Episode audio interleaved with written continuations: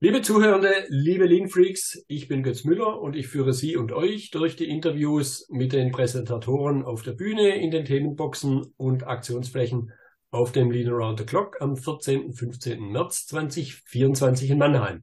Heute geht es um das Thema Lean, Lean KVP Briefkastenfirma. Da habe ich den Mike Neumann bei mir im Gespräch und da werden wir uns über das Thema unterhalten. Hallo Mike. Hm, hallo Götz. Danke für die Einladung. Ja, sehr gerne. Sag vielleicht zwei, drei Sätze zu dir, damit die Zuhörer ein Gefühl haben, mit wem spreche ich denn da jetzt? Ja, wie gesagt, ich bin Mike, bin ähm, der Lean-Trainer aus, aus Rostock, äh, leite da das KVP-Büro, also wir haben das KVP-Büro genannt, weil die meisten Mitarbeiter mit dem Begriff Lean noch nicht so viel anfangen können und bin da so ein bisschen für die, für die ganze Lean-Transformation verantwortlich. Also ich führe dann Führungskräftetrainings durch und ähm, versuche quasi die, die Transformation zu gestalten. Hm. Ja. Jetzt hast du einen sehr spannenden Begriff Briefkastenfirma, KVP Briefkastenfirma verwendet.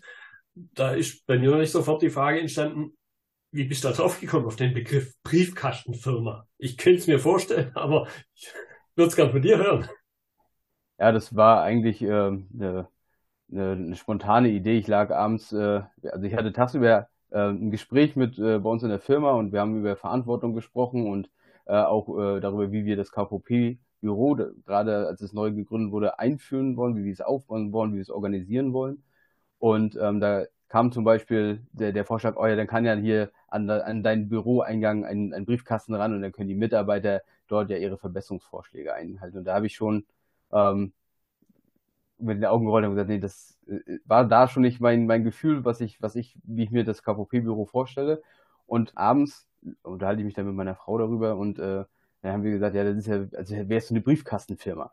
So, und deswegen kam das eigentlich zu dem, zu dem Begriff Briefkastenfirma, also warum das KVP-Büro keine Briefkastenfirma ist. Und natürlich verbirgt sich dann noch viel mehr. Ja, und für mich steht jetzt, wenn ich Firma höre, dann denke ich, im Grunde reflexartig als nächstes an das Geschäftsmodell und da jetzt einfach nochmal ein bisschen flapsig vielleicht nachgefragt, warum funktioniert deren Geschäftsmodell nicht oder nicht mehr vielleicht? Ich meine, ich, insofern, ihr seid da sicher kein Sonderfall. Also diesen Briefkasten gibt es in ganz vielen Unternehmen auf die eine oder andere Art und Weise. Aber es muss ja irgendwas gegeben haben, wo du gesagt hast, nee, das ist nicht das, was ich will. Eigentlich ist es auch das, was man immer äh, in den Medien hört. Da ist äh, so ein so, so ein Vergleich ganz, ganz gut. Ähm, wenn man irgendwo äh, auf eine Briefkastenfirma stößt, die hat irgendwo in Malta oder was weiß ich wo in den Briefkasten und dort, wenn man da halt äh, eine Mail hinschreibt, eine, einen Brief hinschreibt, Post hinschickt oder dann ist da halt auch niemand. So, und äh, so ist das halt äh, oftmals mit den KVP-Büros dann auch. Da sind zwar Leute dahinter, aber der Inhalt in diesen Briefen, die wir da ähm, von den Mitarbeitern bekommen, die sind ja schon extrem wichtig. Aber wenn wir denn wir sind ein Unternehmen mit äh, fast 1900 Mitarbeitern. Wenn da jetzt jeder ankommt und mir einen Brief schreibt, äh, wie soll ich da den Überblick behalten, um zu gucken, welchen Vorschlag da wollen wir jetzt umbearbeiten? Und das ist eigentlich ein Geschäftsmodell, was nicht funktionieren kann. Hm. Gut, und was machen wir, wenn ein Geschäftsmodell nicht funktioniert? Wir können jetzt entweder die Firma zumachen, das ist jetzt, glaube ich, an der Stelle nicht die richtige Lösung, sondern man baut halt das Geschäftsmodell um. Also, was war dann für dich die logische Konsequenz, ja, dieses Geschäftsmodell umzubauen. Ja, wie gesagt, ich bin froh, dass wir, ähm, also dass ich mein, so viel dazu machen konnte, dass wir den Briefkasten nicht äh, überhaupt erst angebaut haben. Also den, den gibt es nicht. Den, also den hat es nie gegeben und den wird es, äh, solange ich da bin, hoffentlich auch nie geben. Wir haben uns Gedanken gemacht, wie wir, wie stellen wir uns denn den KVP-Prozess vor? Was ist, haben uns gedacht, was ist für uns KVP? Wo kommt der her? Und haben einfach gesagt, na, wir müssen unsere Mitarbeiter mit befähigen. Wir müssen sie, wenn die den Vorschlag haben, damit konfrontieren und wollen sagen, unsere erste Frage jetzt ist immer, was benötigst du denn, um das eventuell eigenständig zu lösen, dein Problem? So, ist es vielleicht nur ein bisschen Zeit? Ist es ein bisschen Material? Ist es ähm, ein Einkäufer, den wir dir an die Hand geben oder solche Dinge?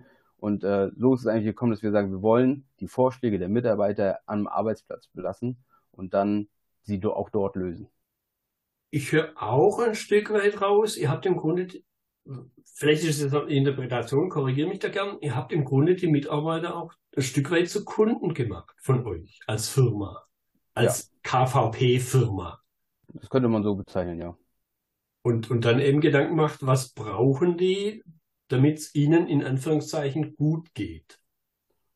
Richtig, weil ähm, was, was passiert, wenn, gehen wir mal zurück zur Briefkastenfirma, was passiert denn, wenn der Mitarbeiter einen schönen A4-Vordruck hat, am besten noch aus einem Dokumentensystem, was er gar nicht findet, dann wird es, dann muss er halt diesen, diesen Zettel ausfüllen, dann äh, ist er freudige Erwartung und schmeißt ihn in diesen Briefkasten. Aber in dem Moment, in dem er ähm, quasi diesen Zettel in den Briefkasten schmeißt, ähm, liegt die Verantwortung halt nicht mehr bei ihm oder nicht mehr bei seinem direkten Vorgesetzten. Bei uns sind oftmals Vorarbeiter oder Teamleiter, die, die da äh, quasi für den Bereich verantwortlich sind, sondern auf einmal liegt der Zettel bei uns in der Firma, in der Briefkastenfirma und soll denn da bearbeitet werden. Und die Erwartungshaltung natürlich an die Firma ist dann natürlich enorm. Aber ähm, wie schon gesagt, bei, bei uns tausende Leuten, wenn da jeder einen, einen Wunsch abgibt oder einen Verbesserungsvorschlag, ähm, das kann man gar nicht ableisten. Wie viele Leute sollten denn in dieser Firma beschäftigt sein, um jeden Vorschlag ähm, zu priorisieren, nachzugehen, um zu gucken, ob das was wird. Und deswegen haben wir gesagt, nee, das ist nicht unser Weg. Hm. Ja, jetzt Themen oder Aspekte, die ich auch immer sehr gerne in, in diesen Gesprächen, wie will es eins führen, im, im Vorfeld des LATC frage. Es wird ja hoffentlich ganz, ganz viele Hunderte, vielleicht sogar 1111 oder mehr Zuschauer, Zuhörer, Teilnehmende geben.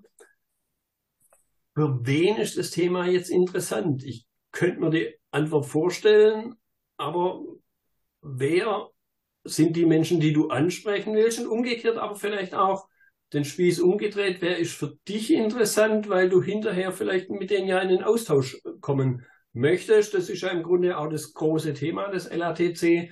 Menschen zusammenbringen, jetzt nicht eine Frontalbeschallung nur von der Bühne runter, sondern dann außenrum hinterher vorher viele Gespräche führen. Ich glaube, dass das eigentlich für, für jeden aus der, äh, aus der Geschäftswelt interessant sein kann. Also da gibt es keinen, der, den das, äh, für, die, für wen das nichts wäre. Besonders äh, geht es natürlich an Führungskräfte ja, und, und ähm, auch im mittleren Management, dass ähm, die halt erkennen, wie, wie funktioniert ein KVP-Prozess und wie sollte ein KVP-Prozess gelebt werden und wann bedeutet es, wann soll wer Verantwortung übernehmen, auch ne, für, für das, was in der Produktion passiert oder auch in den administrativen Bereichen. Haben wir nicht immer nur produzierende Unternehmen. Und ich glaube, da äh, kann man kann man sich mit jedem drüber unterhalten. Und ich glaube, das Spannende darin ist es, ähm, die verschiedenen Sichtweisen zu übereinander zu legen und zu gucken, wo sind Differenzen und wo liegen die Parallelen. Und vielleicht kann man ja den einen oder anderen dann, wir sagen ja nicht, dass unser Weg der richtige ist, ne? aber vielleicht äh, kann man den einen oder anderen davon überzeugen, das doch mal umzudenken und seinen Briefkasten zu hinterfragen. Was passiert eigentlich mit dem, was da passiert? Und äh, ich hatte es ja schon erlebt, das Shopfloor-Management ist dazu ja eine, eine, gute Möglichkeit. Also alle Leute, die irgendwie an einem Shopfloor-Management teilnehmen ähm, und dann dort auch ähm, ihre, ihre Führungsaufgaben wahrnehmen, für die ist das natürlich interessant. Mhm. Ja, und ich habe auch rausgehört, allein aufgrund der, der hohen Zahl, fast 2000 Mitarbeiter, es kann ja dann durchaus sogar eine Entlastung für die Führungskräfte sein, weil sie dann nicht diese geballte Ladung abkriegen, sondern weil es eben wieder plötzlich auf viele Schultern verteilt wird und dann jeder sein kleines Päckchen nur, nur in Anführungszeichen tragen muss oder darf oder kann. Ja, sehe ich auch so. Ich glaube, wenn wir das, deswegen ja auch KVP, wir wollen ja in kleinen, kurzen Schritten kontinuierlich vorangehen und nicht warten, bis wir mal den, viele verwechseln KVP auch mit Innovation ne, ähm, dass, wir, dass wir da nicht die großen Themen äh, immer äh, abladen, sondern dass wir ja jeden Tag das, den Prozess ein bisschen stabiler und besser machen. Ja, sehr spannend. Also ich freue mich definitiv schon auf deinen Vortrag und ich kann alle nur ermuntern, die jetzt schon zuhören, sich, wenn sie es noch nicht gemacht haben, ein Ticket kaufen und ansonsten deinen Vortrag besuchen, zuhören werden, weil da viele spannende, eben auch meiner Ansicht nach praxisorientierte Elemente dabei sind. Deshalb, ich danke dir jetzt schon mal für den Einblick und bin gespannt, was du dann, dann im März nächstes Jahr erzählen wirst. Ja, vielen Dank. Ja, ich freue mich drauf. Ne? Es wird wie, bestimmt wie letztes Jahr eine, eine super Veranstaltung. Und äh, wer dann im Anschluss mit mir ins Gespräch kommen möchte, ähm, ja, haltet mich fest und dann kommen wir schon dazu. Ja, liebe Lean Freaks, es gibt noch Tickets für das LRTC 2024. Bis zum 11.11. .11. gibt es noch den Early Bird Rabatt von 111 Euro und 11 Cent. Die Tickets könnt ihr erwerben unter leanbase.de LATC Anmeldung. Wir sehen uns in Mannheim.